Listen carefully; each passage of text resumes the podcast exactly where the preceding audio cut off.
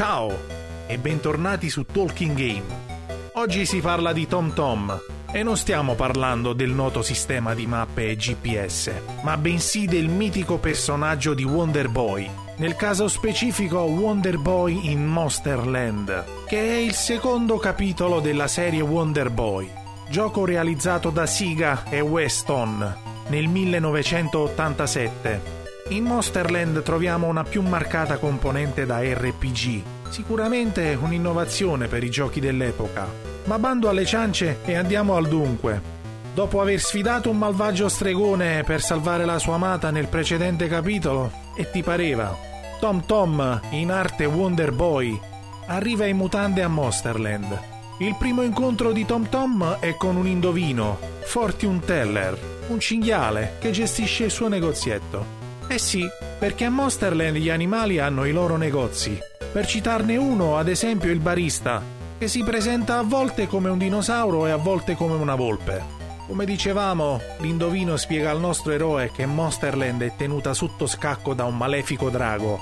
Quindi gli regala una vecchia spada e una pozione magica, che all'occorrenza ripristina 5 punti ferite in caso di morte. Detto ciò, Tom Tom intraprende il suo viaggio in Monsterland Rispetto al primo Wonder Boy non dovremo salvare nessuna bella rapita, ma la missione è di salvare appunto Monsterland. Durante il gioco non vi è alcun riferimento o citazione in merito alla fidanzata di Tom Tom. Effettivamente, se riflettiamo i due titoli, ci viene da pensare che non si appartengono e che non fanno parte della stessa saga. A partire dal gameplay, che passa da platform a RPG, e dall'ambientazione, da mondo preistorico a mondo fantasy medievale. Veniamo dunque alle caratteristiche. Come dicevo poc'anzi, il gioco passa da uno scenario preistorico a un mondo fantasy medievale, con elementi RPG. Rispetto al primo gioco, dove per ottenere i diversi oggetti bastava rompere delle uova, qui bisogna recuperare monete d'oro e sacchi zeppi di soldi facendo fuori i nemici oppure saltando in determinate parti dello schermo per far apparire sacchi e monete. Soldi che andremo poi a spendere nei vari negozietti in giro per Monsterland per comprare tutto ciò che ci serve ad affrontare al meglio i nemici. Il gioco non è proprio facilissimo, anche perché rispetto al primo capitolo dove si usano armi da lancio, qui utilizzeremo la spada, che fondamentalmente è un'arma a corpo a corpo.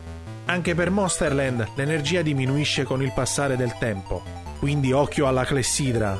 Non tutto però gira intorno alla salute. Il fattore economico è importantissimo, soprattutto per apportare modifiche ed upgrade alla dotazione del nostro eroe. I livelli di gioco sono 11, non lunghissimi, ma per la maggior parte non lineari e alcuni addirittura labirintici, soprattutto l'ultimo. E questo ci metterà sempre contro il tempo. Spesso ci troveremo a gestire delle quest, altro aspetto da non sottovalutare, anche perché se ignorate da un certo punto in poi sarà impossibile proseguire, visto che alcuni obiettivi sono spesso nascosti e non sempre indicati.